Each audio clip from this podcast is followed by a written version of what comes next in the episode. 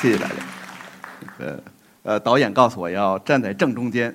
所以我就一定要站好，然后不敢动一下。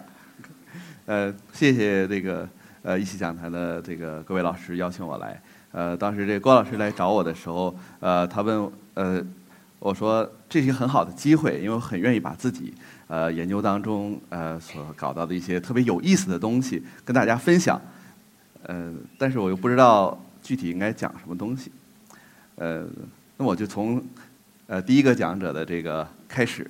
呃，与蔡先生不一样的是呢，我是一个很笨的人，我的手很笨。我小的时候，大概七八岁的时候，我母亲就跟我说：“你去把这个螺丝上上。”然后完了之后，我去上。当当，过了大概十分钟，然后我母亲过来说：“上好了没有？”我说：“正在动。”然后他说：“不行，你这个手太笨，你做不了工程师。”呃，他是一个工程师，呃，所以呢，我在这儿引申一下，我手太笨呢，我也做不了一个好的修复师。但是一个笨手笨的人可以做什么呢？在我的这种情况下，就是可以呃找一些好玩的这个呃不需要动手的东西，做一些科学研究。呃，所以手笨的人可以做科学家。不不，抱歉啊，不是所有的科学家都可以手笨的人做。那么我们就开始。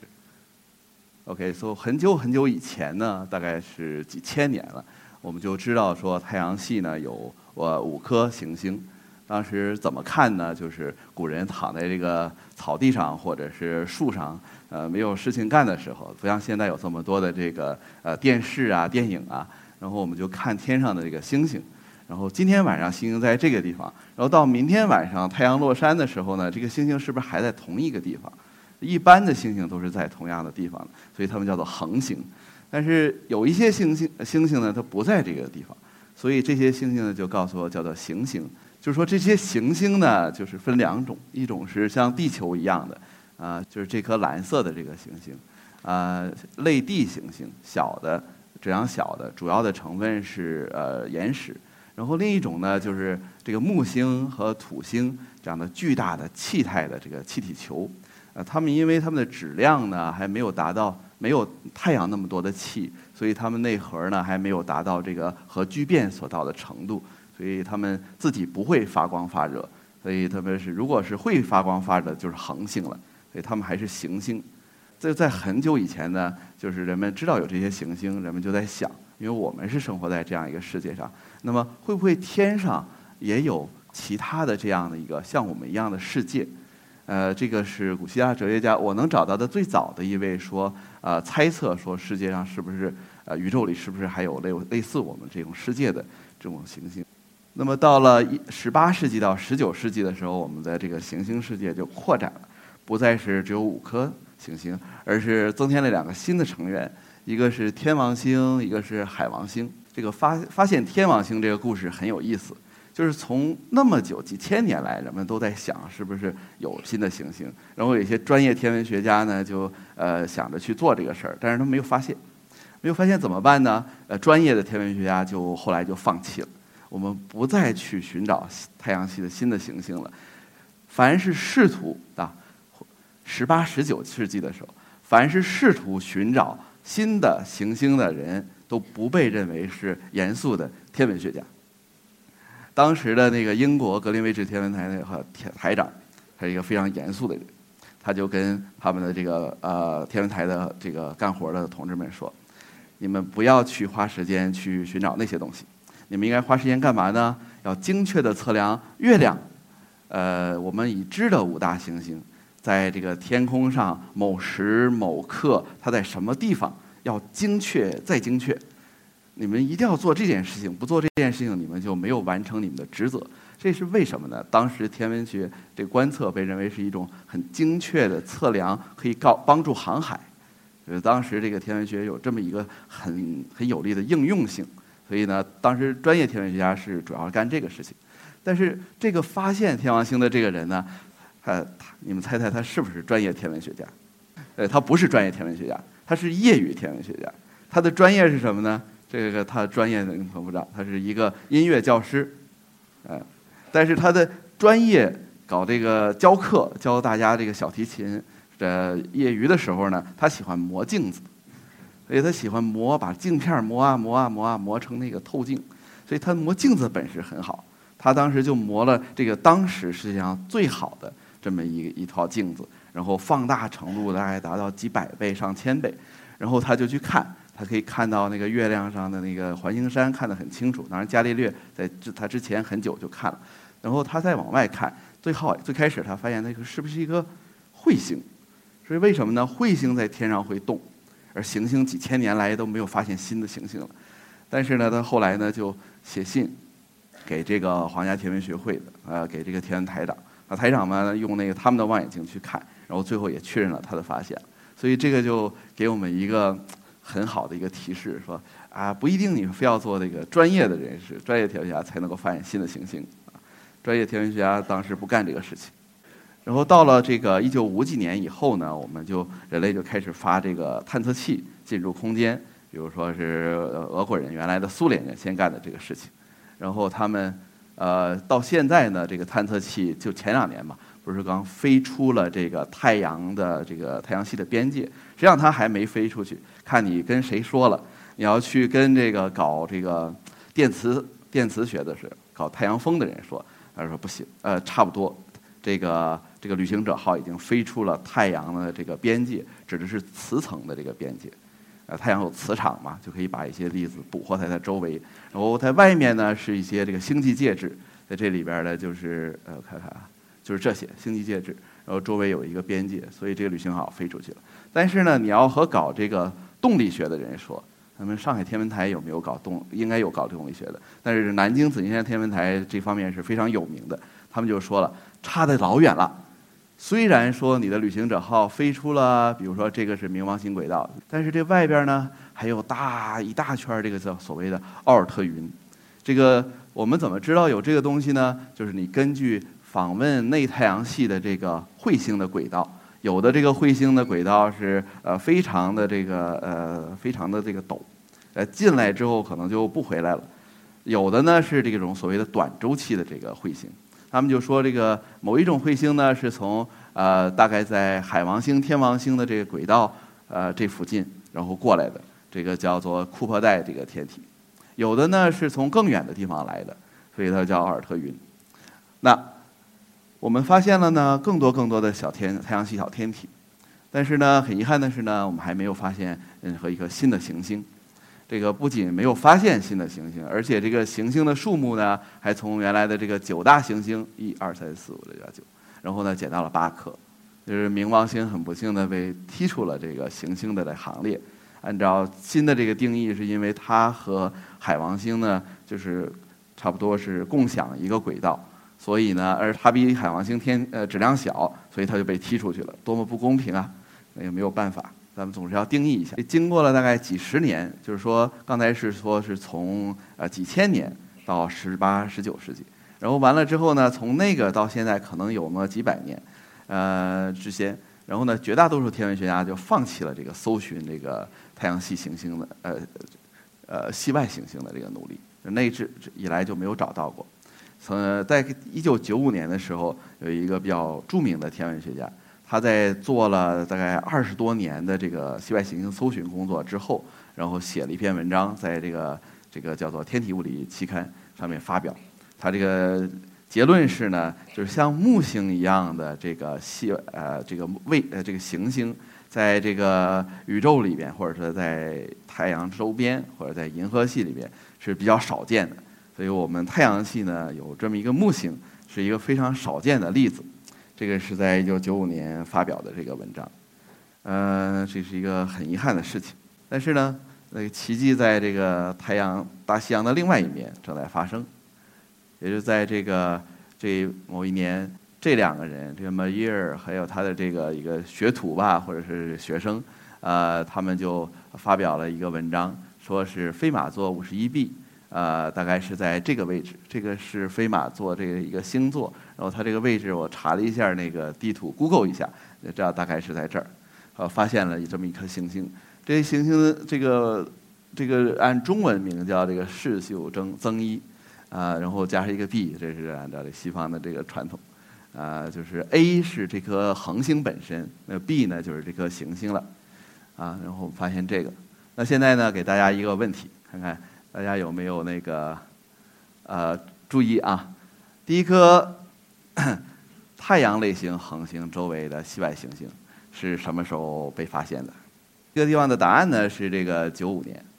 就是九五年的时候，那位先生呃就是知名的天文学家，然后经过了几十年的努力搜寻。这个试图搜寻像木星一样的这个系外行星没成功，结果最好发表一篇文章，呃，觉得很遗憾。这个像木星一样的这个行星在宇宙里是太少了，啊，他发表这文章的当年，呃，这颗这个呃太阳类型恒星周围的系外行星就发现了，呃，它的名字呢就叫做飞马座呃这五十一 b，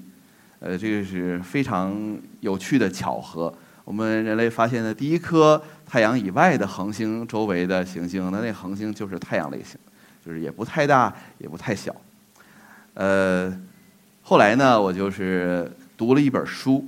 呃，读了一本书，说这个发现这个行星的这个历史是怎么呃怎么发现的。我是比较喜欢看这种杂书，然后完了之后就是得到一些八卦消息，我觉得很好玩。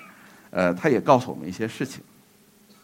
就是为什么原来的这些天文学家，他们经过几十年努力，结果没有发现呃这颗行星，呃，是因为呢，像这样的行星呢，它的轨道周期非常短，它这个行星呢离那个恒星呢非常非常的近，呃，举个例子来说，木星呃要绕着太阳转一圈的话呢，大概需要十几年的时间，所以他们就攒了很多很多的数据去分析，去专门找十几年那个周期。结果他没找到，而这颗恒星、这颗行星呢，绕着这个呃飞马座五十一，呃转的这个周期呢，大概只有三天。所以就是说，呃，当飞马座五十一 b 被发现之后，呃，很多美国的那个天文学家又回去看，搜，看他们有攒了很多年的数据，他们再去翻，他们发现他们也发现那数据就在他们的手边但是他们就没有去分析，没有按照这个周期去分析。而这个梅耶尔这个两个瑞士科学家，他们为什么能够发现这个呢？那是因为他们原来不是搞这个行星的，也不是搞行星搜寻的，他们两个人原来是搞这个双星的，就是两颗恒星绕着转。而双星的这个轨道周期呢，就是可以非常长，也可以非常短，有很多双星大概就是几天那种周期。所以当他们进入这个搜寻行星的这个领域的时候呢，他们没有任何这个包袱。没有任何偏见，说我必须去找十年周期的，这才是行星，他没有这种想法，所以他们直接就去分析啊，一看，哦，这个好像三天有一个信号，然后最后他们发现了，这个告诉我们说，呃，不是专业的这一个行业的，你到里边去去做一个工作，可能反而呃更好，也没有这种偏见。那简单说一下这个是这个搜系外行星的搜寻方法。呃，大家不要着急啊！如果你那个觉得听不懂的话呢，那个回来给我发信，我可以给你讲。这个秋天我会在清华再讲一门课的，所以一个学期我都在会讲这个。呃，你们欢迎你们来旁听。啊，这个视向速度法，所谓视向速度法，就是说，如果我这有一颗行星，它绕着这个恒星转，因为呢，这个恒行星绕着恒星转，是因为恒星拽它。那反过来说，那么恒星也会因为行星的运动呢，而在它的这个位置上稍微的抖动一点，绕动一点。呃，它它绕动的时候呢，就有一个所谓的多普勒效应。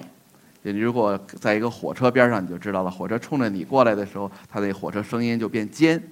然后它离你远的时候呢，它火车的声音就会那个哨声就会变得低频。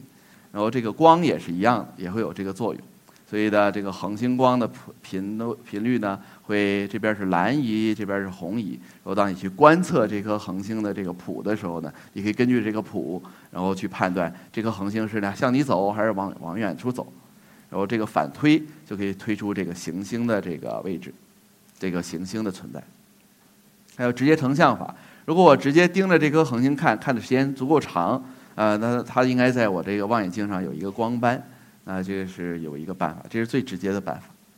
呃，还有一个大类呢，就是所谓的掩星方法。当这颗当我们看着一颗恒星的时候，然后如果正好有一颗行星从它和我和它之间走过，啊，就正好它会遮这颗恒星的面积的一部分，那这颗恒星的光呢，呃，就会降低一点儿。等这个行星走开的时候呢，这个光又回去，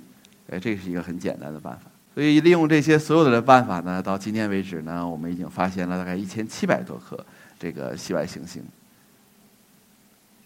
那么这些行星呢，呃，有热的，也也有冷的。呃，热的这个行星的温度呢，可能比如说达到几千呃两千呃 Kelvin。呃，在这种情况下呢，地球呃水早就蒸了。但是因为这些恒星、这些行星呢，主要是气体球，所以它能够拽住它的大气。啊，另外这些行星呢，还有一些很冷的，像咱们的这个 Neptune，这个是海王星，因为它离太阳远了，所以它的温度就低。但是还还有一些行星呢，就是它是一种流浪行星，就是这些行星并不是绕着这些恒星转的。呃，它为什么存在呢？现在一般认为这些行星是呃在恒星形成和行星形成的过程中呢，有很多这个行星在这儿转，然后完了之后相互之间呃靠得太近了呢，就会把一些行星给踢出去。所以这些都是被踢出家门的流浪汉。然后，当然我们说的热的行星呢，还有一部分有可能并不是因为它离这个恒星近，还有一个可能呢，是因为呃它周围有一个很坏的一个所谓的这个 Big Brother。那如果说大家知道，在呃潮汐力是有可能让这个行星内部的这个温度升升高的，所以像这种情况，开普勒三十六 b 呢，是因为它离这颗巨行星太近了。这巨行星每经过它一遍呢，它就被这个吸引的变形。它一变形的话，内部有摩擦，它就会变热。还有一些这个很有意思的这个行星上面，呃，我们观测的时候看它发蓝，非常非常蓝。大家认为呢，有可能是正在下这个所谓的玻璃雨。然后在双星周围也发现了这个行星。在这个开普勒十六 b 的情况下呢，A 和 B 是这两颗恒星，然后这个十六 b 呢本身呢就在这儿转。但是发现了这么多的这个行星里面呢，我们可以按照它的大小进行一个这个排列。比如说像木星一样的这个行星呢，它大概是有七八百颗了。然后的最新的这个开普勒的这个观测呢，就是说，呃，给了我们增多了百分之二的情况。就是开普勒发现了呃几十颗这个类木行星。然后像这边的这个地球一样的或者超级地球一样大小的呢。就原来发现的很少，但是现在呢，一下就涨了呃四倍或者六倍，OK，所以这是现在我们已知的这个系外行星的大小的分布。那么现在就再给大家一个问题，让大家关心一下，就是说已知的系外行星中的大多数都是类木行星，这个是正确的还是错误的？呃，错误的，为什么？呃，为什么说这是错误的？就是说，如果你看这个图，就是已知系外行星的话，那大最大多数大概当然是这个类木行星、气体行星。OK，就是说这个开普勒实际上它只观测了全天面积的千分之三，就是它盯着一个方向看，只看那个千分之三的面积。呃，如果说你把开普勒发现的这些行星、这些橘黄色的东西，把它推广到全天的话呢，实际上你应该看到的是这种分布。呃，这个是类木行星。然后呢，这个是类似于天王星、海王星的行星，这些是这个所谓的超级地球和地球的大小的行星。所以按照这个道理说呢，就是我们应该我们知道这个银河系里存在这个行星呢，绝大多数应该都不是类木行星，啊，应该是这边的行星。OK，最后剩下的一点时间呢，给大家简单讲一讲，说什么样的行星是宜居行星。一般呢，宜居行星的定义呢，大家可能都知道。就是说，什么样的行星，它的表面它它必须是一个固体的行星，因为像地球一样。然后它的表面呢有海洋存在，而且呢不是说有一段时间有海洋，而是长时间有海洋。这个长时间大家没有一个具体的定义，但是我们可以说啊，就说十亿年吧，因为地球到现在大概有四五四十五亿年的年龄，所以说有十亿年时间能够维持一个海洋的存在。那么一个行星表面的温度呢，主要是由它得到的光和热，还有它的行星的大气成分来决定的。呃，如果我们拿太阳做比打比，太阳系的行星做比方呢，你可以说，呃，离太阳越近的这个行星可能就热一些，因为它从你离火堆近，你就觉得热嘛。然后离太阳远呢，你就会冷一些。然后我们不远也不近的话，这就是我们的地球。在这种情况下，地球离太阳的距离大概是一个日地距离，然后地球从太阳得到的这个能量呢，光，就是大概是一个太阳常数的单位，然后呢，金星呢离得太近，火星呢离得稍微远一点，所以我们就定义一个恒星的这个可居住带或者宜居带。然后这个是，如果你把不同类型的恒星画在这个纵坐标上，那么这个宜居带呢，与离这个行恒星到底有多近，是在这个地方显示的。那么前两天得到了一个这个大新闻，说美 NASA 又发现一个宜居带内的这个地球大小的行星，呃，所谓的开普勒幺八六 F。所以在这个系统里面有好多行星。如果把这个系统和我们太阳系呃放在一块儿做比较呢，你会发现这个 F 呢实际上是和水星的这个轨道距离差不多。那么它为什么还在它的宜居带里面呢？这是因为呢，这个恒星本身比我们太阳要小很多，它质量小了，它发光发热能力就弱，那么它就不像太阳这么发光呃那么热，所以它的宜居带呢也要离它这恒星近一些。呃，不光是开普勒幺八六 F，我们还发现好多其他的可能的宜居行星，比如说这个格里斯五八幺 G，然后五八幺 D，然后这个 Tau 呃 Ceti F，然后开普勒六十二 F 什么的。这里边我最喜欢的呢，实际上是这两个，一个是 HD 四零三零七 G，这不是一颗，这颗恒星的这个质量跟咱们太阳差不太多，大概是太阳的这个一半的质量，比一半大一些。然后另外一个就是开普勒六六七 CC，这个好玩的地方呢是在于开普勒六六七 CC，呃，开普勒六六七 C 本身是一是一个三巨星系统里边的一颗恒星，就是这有三颗恒星互相绕着转。然后呢，它呢又是这颗恒星的第三颗行星。然后呢，同样的，在这颗这颗恒星的这个宜居带里面有三颗行星。所以，如果这三颗行星上面都是有生命发展的话，那就可以呃期待说，这颗行星可以放一个飞船，把它上面生产的好玩的东西、最有用的东西放到其他的行星上。所以，这个就叫可能行星际的这个商业就可以开展了。呃，在大咱们太阳系现在是不大可能的。因为我们在火星上没看到这个生命，然后另外一个好玩的是呢，我们只有一颗太阳，在这颗行星上呢，你可以看到就是除了太阳之外，还有两颗其他的恒星，所以这是日落，是艺术家的想象图，那不是我的。然后这是未来的系外行星的探测计划，就是国际上有这么多。然后中国呢，我很高兴的这个跟大家说呢，我们也有自己的这个宜居行星探测计划。但是呢，我们宜居行星探测计划的这个首席科学家呢，呃，比较低调。他呢，这些强调跟我说呢，呃，不要高调宣传，所以不能够说。呃，所以呢，我就这个在这儿，我不能跟大家说可过多的细节。呃，但是呢，我可以跟大家说的是呢，比如说到明年的夏天结束的时候，我们就应该知道我们的这个宜呃宜居行星探测呃这个计划是不是能够完上马。如果可以的话呢，那么我们在二零二零年就会发射一个卫星到天上去，去探测太阳周围的这个宜居行星。呃，这个计划产生了，如果成功的话，那就是非常好的事情。OK，最后呢，我就把这个留给大家，就是说，我们现在发现了一千七百多颗系外行星，从一九九五年到现在，不到二十年的时间。所以平均下来，你会发现，大概每三天我们就发现一个新的行星。然后最新的研究认为呢，每五颗太阳类型的这个系外呃恒星周围呢，就有一颗宜居行星。所以呢，我在一会儿开会的时候跟大家说，我说我估计大概未来的十年之内，我们将会发现呃一颗真正的这个第二个地球。然后有人就跟我说了，不用十年，五年可能就够了。不管怎么说，那我们就期待着这个第二个地球的发现。谢谢大家。